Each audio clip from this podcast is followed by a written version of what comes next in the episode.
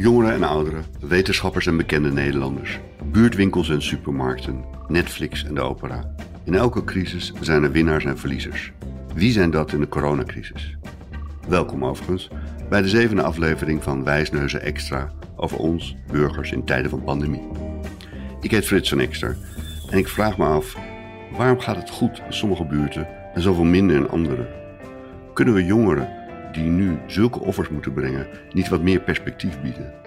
En het is mooi dat we de wetenschap zo vertrouwen, maar leunen we nu juist niet veel te veel op ze? Zijn lui als Mark Zuckerberg en Bill Gates toch weer de grote winnaars? En zou er bijvoorbeeld voor elke euro die naar Netflix gaat niet iets naar de cultuur moeten gaan? Ik maak een kleine voorlopige tussenbalans op over winnaars en verliezers met Menno Hurenkamp, politicoloog aan de Universiteit voor Humanistiek. Goeiedag Menno. Hoi Frits. Hey, we zijn in de zevende aflevering van Wijsneuzen. Uh, we hebben het gehad over allerlei onderwerpen rondom de burgers in tijden van pandemie. Over uh, of de democratie nog wel goed functioneert. Of de ongelijkheid tussen groepen aan, uh, aan het licht komt. En vorige week hadden we nog gesprek met Debbie Dussel, een lerares, over het heropenen van haar school. En haar Mhm. basisschool. Allemaal terug te luisteren op trouw.nl. Overigens, dank aan de luisteraars voor de reacties die we tot nog toe uh, hebben mogen ontvangen. Die zijn dus welkom op uh, wijsneuzen.trouw.nl. Ja. Uh, en, en, en antwoord, wilde... antwoord, antwoord, is gegarandeerd, hè? Dat moet je nog even. Ja, nou, tot nog toe hebben we op de, de, de, de vele reacties hebben we Heel... toch behoorlijk ons best gedaan om goed te antwoorden, volgens mij. Ja. Zoals het hoort, toch?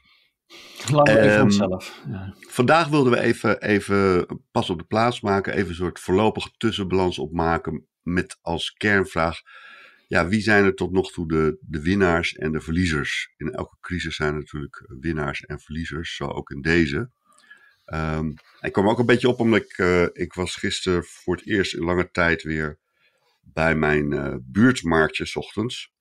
En, um, en daar sprak ik ook de man uh, die daar elke week staat met uh, ja, allerlei manden vol met champignons, paddenstoelen, shiitakes, nou, alle varianten die je maar kunt bedenken in alle mogelijke kleuren die soms ongezond aandoen.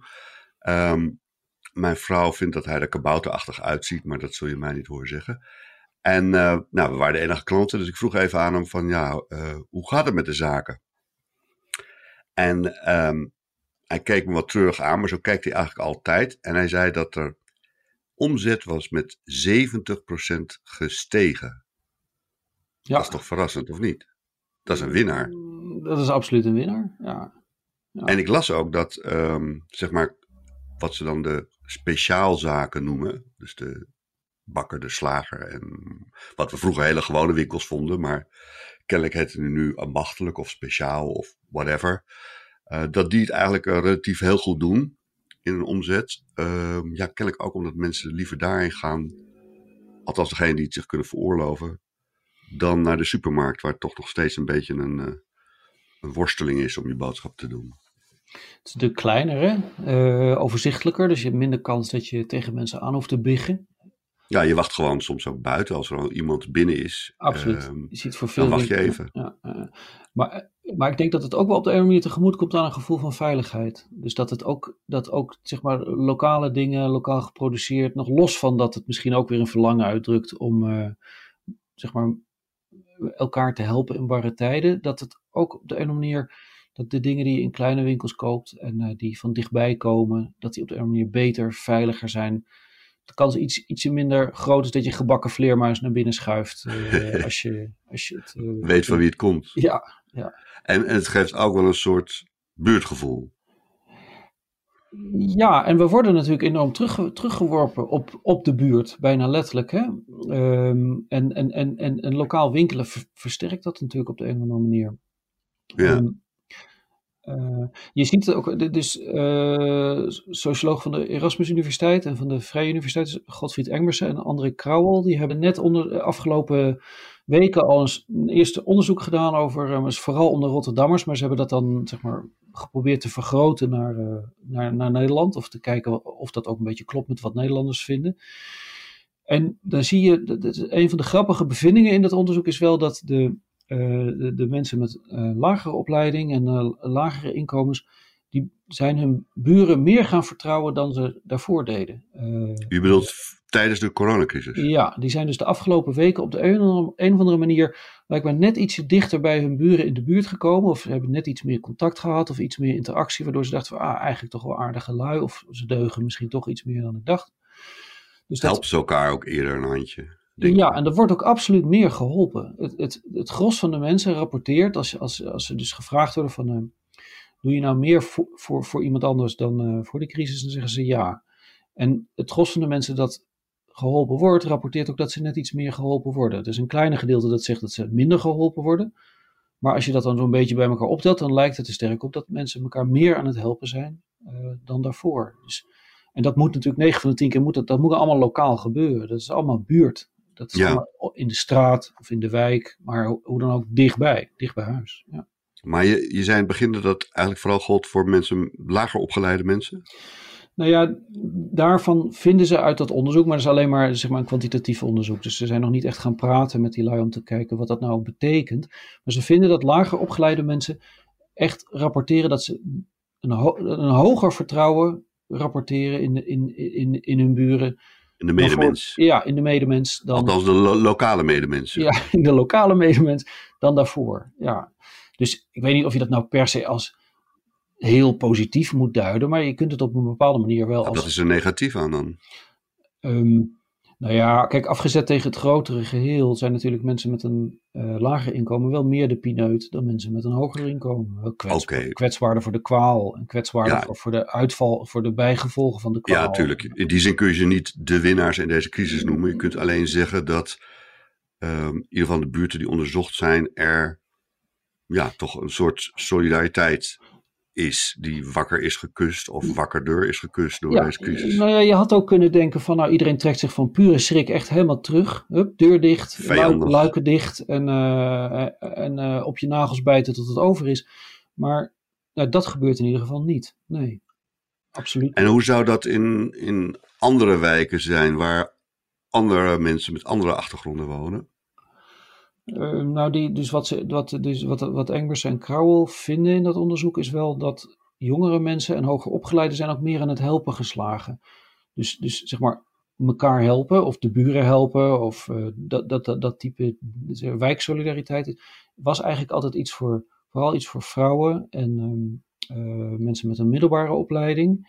En je ziet dat er nu ook steeds meer mensen met een hogere opleiding en jongeren gaan ook dat soort dingen doen. En dus dat zou je ook op een bepaalde manier als, ja, als op zijn minst tijdelijke vooruitgang kunnen zien.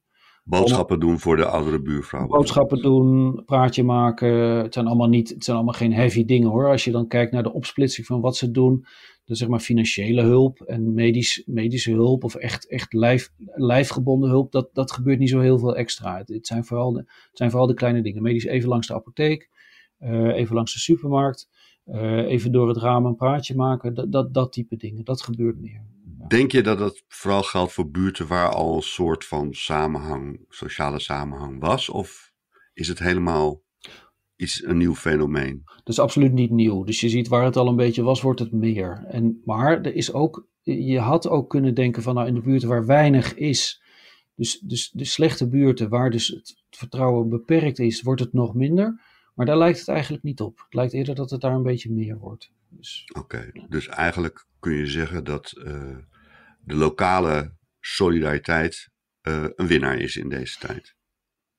Ja, dat is, volgens, ik, ik, volgens mij klopt dat. Ja, absoluut. Ja. En je, ik vond het wel grappig wat je zei over jongeren, dat die ook meer bereid lijken om uh, zeg maar vrijwilligerswerk te doen in een naaste omgeving. Terwijl je mhm. tegelijkertijd zou kunnen zeggen dat als er uh, winnaars en verliezers in deze crisis zijn, dat, ja, dat jongeren toch eigenlijk aan het kortste eind trekken, of niet? Ik denk dat jongeren zijn absoluut de pineut met een hoofdletter van, uh, van, van, van, van, van, de, van deze crisis. Want um, uh, om te beginnen hebben ouderen hun leven al achter zich. Um, dus, dus ja, wat, de, hoe Dat vind ik altijd zo cru klinken. Hè? Ja, maar het zo is Kelderiaans. ja, maar dat laatste verwijt, dat schud ik van me af als uh, een, een eend water. Ik weet dat dat waar is, maar om het nou te zeggen is gewoon naar, toch? maar het, ja, het is, uh, laat ik het anders het zeggen. Feit, veel, veel oudere mensen die ik ken, hebben hun leven achter zich. Het, ik sluit helemaal niet uit dat, er, dat jij oudere mensen kent die hun leven nog voor zich hebben, maar... Of er uh, nog middenin staan misschien. Ja, maar Um, maar dus, daar, nee, ik begrijp wat je bedoelt. Daar begint het al een beetje mee. Maar, en het alle gaat perspectief. Ja, nee, maar alle belangstellingen en, en, zorgen en stress gaan ook de hele tijd over de ouderen en dit en dat. En moeten ze dat is ook allemaal niet onterecht. Maar alle kids en alle pubers en alle, alle, alle studenten die nu thuis zitten en die zich nu afzitten te vragen: hé, hey, ik dacht dat mijn leven eigenlijk net aan het beginnen was. En die op de een of andere manier hun talent niet kunnen botvieren, die hun die, die, die, die de wereld niet in kunnen. Die niet, die, ja, dat is, dat is volgens mij. En ze hebben ook geen stem meer in. Hè? Ik bedoel, ze zijn natuurlijk uh, matig vertegenwoordigd in de, de, regering of in het parlement. Nou, dat is, dat is, nog dat is natuurlijk het eufemisme van de week. Eh, ze hebben, er, wordt, er wordt echt heel, heel, heel weinig gesproken over het drama dat zich natuurlijk straks gaat ontvouwen in termen van werkloosheid en in termen van. Ja, wie, wie, wie moet in godsnaam al die poen weer terug gaan betalen die we nu. Over de balk knallen om eh, KLM in de lucht uh, te houden.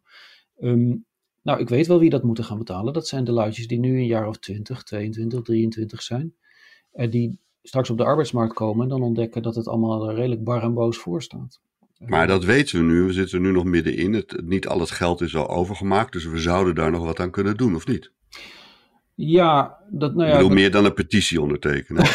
nee, maar goed. Dokter Hurekamp, want jij hebt een petitie ondertekend volgens mij, waarin je vraagt aan bedrijven, nou zeg het zelf maar wat erin staat. Ja maar, ja, maar petities ondertekenen, dat is een soort tweede natuur. Daar gaat er geen dag onder. Ja, maar in deze ging het erom dat, je, dat, dat de overheidssteun niet zonder voorwaarden aan bedrijven. Eh, ja, maar dat was een heel goed artikel. En dat is nog steeds terug te vinden voor de trouwe luisteraars op eh, de website van de concurrerende krant van de Volkskrant. Uh, en Ehm, dat was een artikel van uh, Marcia Luit en Ewald Engelen. Ja. En zij, zij zeiden, en ik ben het daar volkomen mee eens, je moet alleen maar geld geven aan bedrijven die bereid zijn om, om duurzaam te produceren, duurzaam en eerlijk te produceren. En ik kan, ik kan me met de beste wil van de wereld niet voorstellen wat daar aan argumenten tegen in te brengen zou zijn. Nee, ga ik ook nu niet doen. Het, waar het om gaat is eigenlijk een beetje als je ziet dat er zich voor een jonge generatie uh, donkere wolken samenpakken. Terwijl aan aan hun wel wordt gevraagd om op dit moment uh, offers te brengen voor de oudjes. Um, kun je dan nu nog bijsturen? Kun je nu nog maatregelen nemen? Kun je nu nog andere keuzes maken in de politiek en in de economie om uh, iets van die zwarte wolken weg te halen? En die voorwaarde zou, zou één maatregel kunnen zijn, maar dat, dat helpt natuurlijk nog niet meteen aan werk, denk ik. Nee, nou ja, ik denk dat dat ook iets te grote stappen zijn om nu uh, in het bestek van zo'n, uh, gewoon hier, hier even te nemen. Maar ik denk dat het al... Ik vind het net iets te moeilijk om het nu een antwoord op te geven. Ik vind het, ik vind het oneindig veel te moeilijk. Nee, ik, denk, ik denk dat het vooral van belang is om, om, op zijn om, om te benoemen van hallo, het gaat ook over, het gaat ook over jongeren. En die zijn dan misschien niet, worden dan misschien niet meteen geraakt door de kwaal, maar die worden wel geraakt doordat ze op dit moment vrij veel kansen ontnomen worden. Ja, viel me ook op. In, in dezelfde krant waarvan we de naam niet te vaak zullen noemen, stonden ook twee ingezonden brieven vanochtend van, van jongeren, twintigers, begin twintigers, ja. die ook zeggen, ja, uh, het, het, het, het, het hele leven wordt eigenlijk stilgelegd om de verspreiding van het virus in te dammen en ervoor te zorgen dat een gedeelte van onze ouderen wat langer van het leven kan blijven genieten. Daarmee brengen de jongeren een groot offer. En dat willen ze ook wel, alleen er zou iets tegenover moeten staan wat je plat gezegd perspectief noemt. Ja, en dat, dat, ik denk dat het van belang is dat, het, dat, dat dat verhaal meegenomen wordt in de analyses die we nu maken. Dus als er gesproken wordt over welke delen van de economie wel en niet gered gaan worden, dat daarin meegenomen wordt van ja, er zijn ook allerlei onderwijsinstellingen die jongeren nu aan het opleiden zijn of dat proberen. Wat kunnen we daarmee doen? Er zijn allemaal jongeren die straks op zoek gaan naar werk. Wat kunnen we daarmee doen? Dat, dat die vragen hardop gesteld worden. En laat het dan verder maar aan de verschillende politieke partijen om te verwoorden hoe ze dat voor zich zien. Maar dat het überhaupt op de agenda komt. Ja, en dan zou het eigenlijk helpen dat hun stem rechtstreeks ook gehoord wordt. En dat kan dan niet uh, zonder grondwetswijziging in het parlement waarschijnlijk. Maar je, je, kunt wel andere manieren vinden om ook hun, uh, hun stem te laten horen. Nou ja, maar je kunt ze ook, ze, bedoel, ze, ze, kunnen ook zelf gewoon beginnen hoor, met ze mogen ook best hun mond open trekken. En, uh, ja. Um, Zou je ze bijna toe willen aanmoedigen, begrijp ik? Dat lijkt me heel gezond dat ze gewoon een flinke, dat ze het niet laten bij een briefje in de krant waarvan we nu de naam niet gaan zeggen. Ja. Zouden zij ook, uh, hè, want we hebben de regering laat zich nu vooral heel erg bijstaan door, uh, door het Outbreak Management Team, waarin het RIVM en andere medische deskundigen en vertegenwoordigers van medische groepen zitten. En er gaan veel, steeds meer stemmen op van ja, je moet daar ook andere, andere soortige deskundigen hebben. Want het is fijn dat de deskundige weer um, in aanzien staat, maar het is te beperkt om je in deze crisis alleen te verlaten op uh, de virologen en de microbiologen. Ja, ja, ja, ja. Het, punt is wel, het einde is wel een beetje zoek, hè? Want, want, want er zijn wel. Ik denk dat het heel goed is dat, er, dat het aanzien van de experts uh, gestegen is. En overigens, dat zijn winnaars. Absolute winnaars. Nou, nee, maar je ziet het overigens ook dus in dat, dat onderzoek van, uh, van, die, van die Rotterdamse Universiteit. Daar zie je dus ook een enorm gestegen vertrouwen, niet alleen in de overheid, maar ook, uh, let, ze hebben het letterlijk gevraagd ook in het RIVM en de GGD. En dat, dat vertrouwen is ontzettend toegenomen, ook met, met name onder uh, lagere middelbaar opgeleiden. En waar dus de, de, de, waar de hoger opgeleiden vooral meer vertrouwen hebben in de Rijksoverheid, in de nationale overheid, zie je dat het bij lager en middelbaar opgeleiden, dat vooral het vertrouwen in RIVM en GG, GG dus in zeg maar echte experts, niet, niet, niet de praatjesmakers, de ambtenaren, maar de, de mensen die echt iets kunnen, dat dat uh, toegenomen is. Ja. dat, is wel, dat is echt wel grappig om te zien. Um, Alleen heb je ook, krijg je soms de indruk dat het bijna doorslaat. Uh, Dwe en dat dweperig. Uh... Nou, maar ook in die zin dat ook uh, onze regering, bij monden ook van de premier Mark Rutte, um, er vanaf het begin op hamerde dat het beleid toch ja, bijna één op één wordt gemaakt op basis van het advies van het RIVM.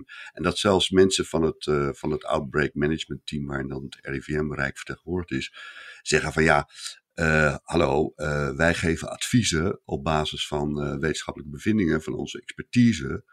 Um, dat is natuurlijk altijd in de eerste plaats enigszins beperkt, omdat wij hebben een beperkt mm -hmm. expertiseveld. En in de tweede plaats, uiteindelijk moet je politieke keuzes maken, een afweging maken. Dus scholen open of scholen dicht, dat heeft weinig te maken gehad met de RIVM, maar vooral uh, met maatschappelijke ja, druk, met ja, bepaalde ja. afwegingen.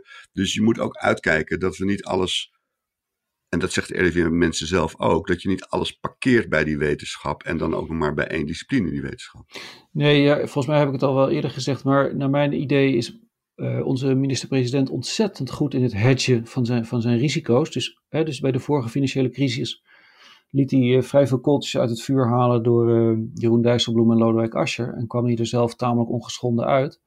En nu uh, ja, laat hij een deel van de kooltjes uit het vuur halen door de mensen van het CDA. En het andere deel door de mensen van, van, van het OMT en van de RIVM. Dat doet, hij, dat doet hij handig. En daarmee gaat een beetje verloren dat e-, experts het per definitie en noodzakelijk nooit met elkaar eens zijn. Want elke wetenschapper hanteert andere methodologieën, andere theorieën en komt dus ook met andere vragen en oplossingen. Er zit altijd strijd en discussie onder wat experts ja, verzinnen. zelfs ook onder, onder virologen, om het zo maar te zeggen. Daar natuurlijk ook. Uh, het is onmogelijk. Ja, het is natuurlijk onmogelijk dat virologen het met elkaar uh, oneens zijn. En maar het goede nieuws is dat, uh, hè, waar we toch een tijd hebben gehad van de wetenschap nou ja, het cliché is ook maar een mening. Dat is eventjes uh, helemaal weg. En ze zijn terug. Um, en je ziet ze aan de praattafels. En je ziet, uh, ja, de verliezers zou je kunnen zeggen, zijn dan eigenlijk de bekende Nederlanders die um, overal een mening over hadden en nergens, zeg maar, verstand van hadden of hebben. Ja, maar dat, ik vind dat we ook medelijden met ze moeten hebben. Dus we zouden ook gewoon misschien wel een fonds moeten inrichten voor de, ja, voor de bekende Nederlander met mening, die dus nu aan inkomstenderving leidt. En, en niemand heeft het er eigenlijk over. Uh, dus, ik wil wel uitzondering maken voor Ali B, want dat, die neemt tenminste nog initiatieven om, uh, ja, om, om tulpen uit te delen aan bejaarden en liedjes voor ze te zingen. Maar ja. de, de bekende Nederlander met een mening, om de mening, die, uh, die is toch een beetje gezakt in zijn. Uh, en, en ja, ik, ik denk dat ze ook een slachtoffer te lijden heeft. Ja, is een, slag, een verliezer, een slachtoffer. zeker. Nou, slachtoffer. Ja. En een heel, heel, heel, heel andere tak eventjes. Uh, filosofie, filosofen. We hebben natuurlijk geen um, zingevers um, in, in zeg maar traditioneel christelijke zin zijn wat minder prominent. Maar hebben we daar alternatieven voor op dit moment? En, en komen die ook bovendrijven met zinnige dingen? Ik krijg wel de indruk dat, dat gewoon afgaande aan, aan, wat er via de kranten tot mij komt, dat als je nu als filosoof niet aan de bak komt, dan heb je het wel echt heel slecht gedaan. Uh, uh, Omdat er kennelijk ook een behoefte is aan hun inbreng in discussies over vrij wezenlijke ja. dingen waarin we ik, met deze crisis mee kampen. Ik krijg de indruk dat, zeg maar, dat, dat, dat, dat, dat, duiders in, in, in, de, in de meer algemene zin van waarom zijn we op aarde, hoe moeten we samenleven, waarom horen we bij elkaar, dat die, uh, dat die gouden tijden beleven. Ja, dat ja. Die, dat die, uh, Alleen, ik, ik heb, waar we niet aan toegekomen zijn, en misschien, en, en godzijdank, is natuurlijk de, de ultieme triage discussie, hè, van wat als er... Um, uh, als de capaciteit op de intensive cares. Dat vind je jammer, hè? Dat, ik hoor een beetje, nou, nee, maar, nee, maar. Ik hoor een beetje sensatie. Nee, nee, nee, nee, nee absoluut niet. Nee, nee, verder van dat. Uh, maar ik, ik, het was wel een interessant. Uh, elk woord wat ik nu zeg is misschien cru, maar ik bedoel alleen maar te zeggen. Destijds stond de IC bijna op de rand van het punt dat zij zouden moeten zeggen: vanaf nu moeten wij besluiten uh, wie wel op de IC en wie niet. In de praktijk gebeurt dat natuurlijk wel al, omdat uh, bepaalde leeftijdsgroepen ja. niet meer zomaar op de IC komen. Um, maar dit zou nog een stap verder zijn gegaan, want dan was het gewoon vol. En uh, toen kwam ook uit die hoek van ja, dat kunnen wij niet oplossen. Dus de politiek moet eigenlijk um, ons de, het houvast geven, de richtlijnen geven, het morele oordeel geven over hoe we die triage moeten toepassen. En daar, ja, daar, daar zou ook de filosofie natuurlijk, uh, had daar een rol bij kunnen spelen. Of sommige mensen die actief zijn als filosoof. Ja, tegelijkertijd meende ik tussen de regels door te lezen bij veel uh, medische experts dat ze zeiden, we maken die keuzes al lang en bemoeien er nou maar gewoon niet te veel mee. Um, ja, maar hoe rijm je dat dan met de paniek over, jongens, als we nu niet als de donder zoveel bedden erbij hebben op die IC's, dan gaat het helemaal mis? Nou, er waren wel heel veel meer bedden nodig. En om dat voor elkaar te krijgen, moet je natuurlijk de druk op de ketel flink opvoeren. Um, uh, want anders dan gebeurt er niks. Maar ik had eigenlijk de indruk dat, dat, dat ik meende, maar ik kan nu even niet de bron aanhalen, maar ik meende een paar keer terug te lezen in, in interviews met, met, met betrokken artsen, dat ze zeiden, ja, maar dat type keuze, dat maken we al lang. En, en we hebben daar draaiboeken voor en we kunnen daarmee uit de voeten. En uh, we voeren nu al zo vaak gesprekken met mensen waartegen we zeggen van wil je eigenlijk wel naar de IC? En er wordt, ja. er wordt, dus, dus volgens mij was dat meer een soort speeltje voor...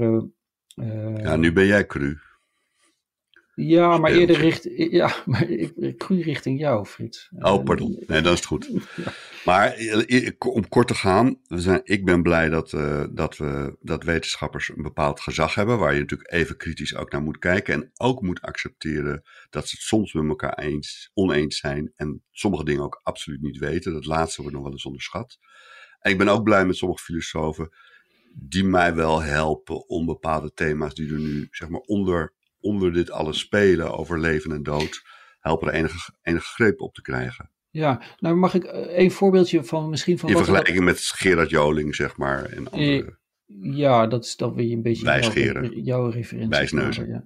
De, de, wat, er aan, wat er aan sturing ook door de wetenschap gebeurt, nu pas de afgelopen dagen, wordt er duidelijk dat het, dat het virus toch en dat wordt met name in, althans uit onderzoek in Noorwegen en uit onderzoek in Engeland en onderzoek in de Verenigde Staten, is dat wel duidelijk geworden dat het, het virus migrantengroepen toch wel behoorlijk veel harder raakt dan, ja. dan andere groepen. Dat is op de een of andere manier blijft dat in eerste instantie gewoon een tijd lang buiten het onderzoek, omdat er gewoon niet specifiek naar gekeken wordt. Maar dat is een keus om er wel of niet naar te kijken. Dat is een politieke keuze. Ja, net als keus. met verpleeghuizen keken we eerst ook ja. niet zo goed naar. En, en dus, dan, dus je kunt wel zeggen, de experts zijn aan het woord, maar ja, het zijn dan toevallig Kijk, expertise is ook voor een deel maar de dronken man die uit het café komt, die zijn sleutels kwijt is en die besluit Nou onder, ja, onder Menno, de, dat, onder dat de kan je toch lantaarnpaal te gaan zoeken, omdat het, ja, omdat het daar nou eenmaal licht is. Nee, nee dus er zitten, altijd, er zitten altijd keuzes, ook in expertise. Ehm, Da- ja, en- dat is weer wel een ander beeld dan de dronken man die enzovoort. ik, ik, ik denk, ik, stel Ik denk het dat het erom gaat van, Ja. ik denk dat het erom gaat dat je, hè, en daar hebben we dan misschien ook eh, media voor nodig, waar we misschien een andere keer nog een keer over hebben, maar dat de goede vragen aan ze gesteld worden.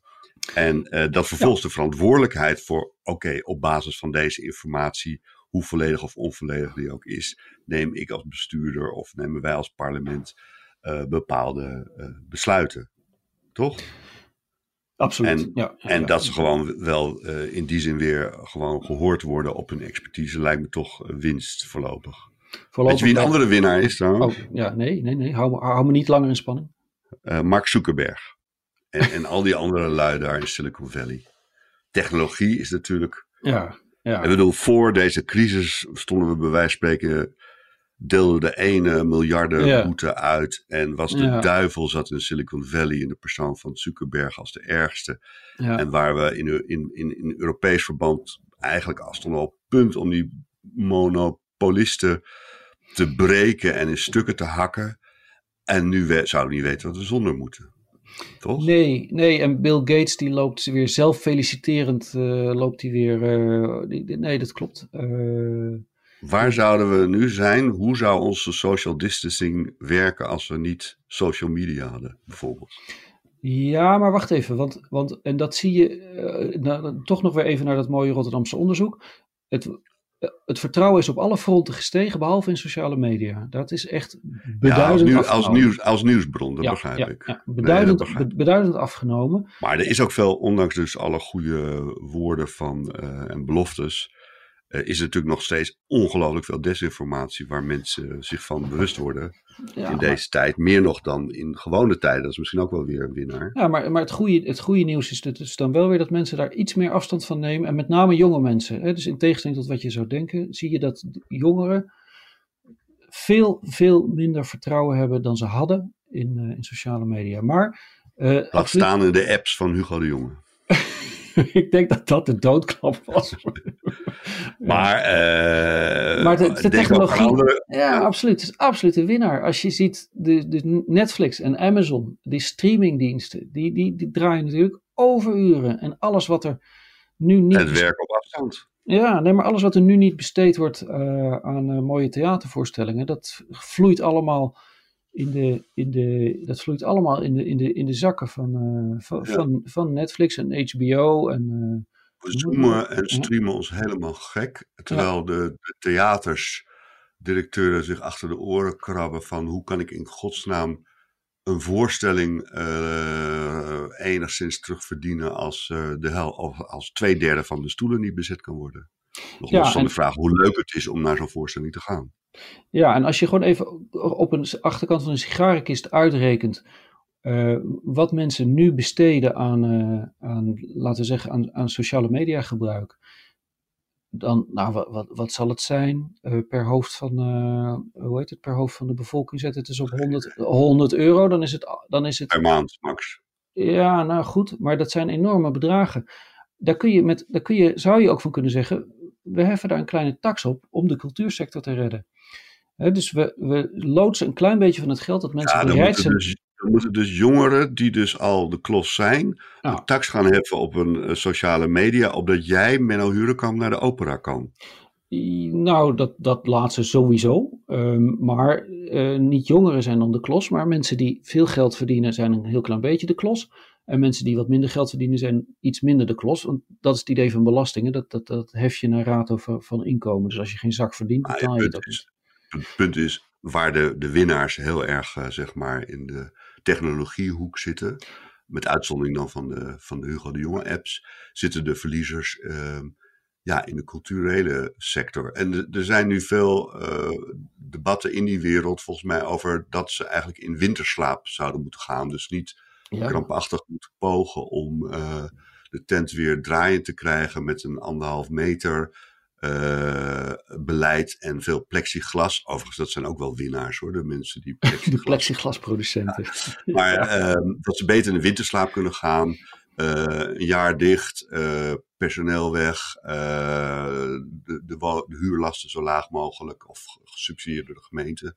En dan maar niet doen alsof er cultuur kan zijn. Ja, maar Frits, moet je eens even luisteren. zolang ik, zolang ik Zodra studeer... jij je moet eens even luisteren zegt, ja. moet ik altijd even opzetten, opletten. zolang ik, al vanaf dat ik studeer en werk, wordt in Nederland de hele tijd gebruld dat er meer nationale identiteit moet komen, dat onze cultuur verwaarloosd wordt, dat we meer moeten gaan delen met elkaar, dat we meer taal, meer liefde voor de geschiedenis eindeloze debatten over nationale musea, eindeloze debatten over nationale kanons. Ja. En, dat, en dat wordt nu allemaal in één keer, oh dat moet nou maar even in winterslaap, terwijl ondertussen de markt dus spectaculair profiteert. Luister, net als, met, net als met hoe de jongeren opeens aan het werk moeten komen, dat kan ik niet 1, 2, 3 reproduceren. Maar er moet op de agenda dat die, dat die cultuursector moet in leven houden. Het is van de gekke dat je voor. Het is wel op de agenda volgens mij. Ja, maar, maar met een ontzettend marginaal bedrag en op een toon door, door, door de minister te berden gebracht in de trant van, oh ja, shit, jullie waren er ook nog. Ja, jongens, ik heb de laatste kabinetsvergaderingen heb ik even gemist, want ja, ja het ging toch niet over mij. Ja, en nu is er helemaal geen geld meer. Ja, um, dus vooralsnog is de cultuur de verliezer. Absoluut. Um, en, en En, en, en, zou je de, vanuit de urgentie zou je nog kunnen zeggen van, het is nog niet te laat om daar uh, iets aan te doen. Uh, en zo zijn er nog heel veel uh, winnaars en verliezers. Maar Iedere keer als je naar een één aflevering van een Netflix-serie kijkt, betaal je een, een, kwartje aan het Concertgebouworkest. Uh, how about that? Ja. How hmm. about that? Hmm. Het, het, kwartje van Engelshoven. Niet het kwartje van Kok, maar het kwartje van Engelshoven. Oké. Okay. Um, nou, volgende keer moeten we het misschien over andere winnaars en verliezers hebben. En het is natuurlijk ook maar een momentopname, maar um, het is wel duidelijk dat uh, de verschillen tussen sommige groepen uh, in deze crisis uh, eerder groter worden dan kleiner, lijkt het. Ben je daarmee eens? Nee, nee, nee, absoluut. Uh, ja. Absoluut. Ja. Oké, okay. dankjewel Menno. Graag gedaan. Dank luisteraars, dank Menno Huurkamp. Dit was de zevende aflevering van Wijsneuzen Extra. Mijn naam is Frits van Ekster. Techniek Daan Hofstee, muziek Jack van Ekster, coördinatie trouw Joris Belgers. U kunt alle afleveringen terugluisteren op de website van Trouw en de bekende podcastadressen. Dank ook voor de reacties. Ze zijn weer zeer welkom. Ons mailadres is wijsneuzen@trouw.nl. En als u ons wilt steunen, ja, dan kunt u het beste een abonnement nemen op Trouw. Een investering in goede journalistiek is nu een goed idee. Zet hem op.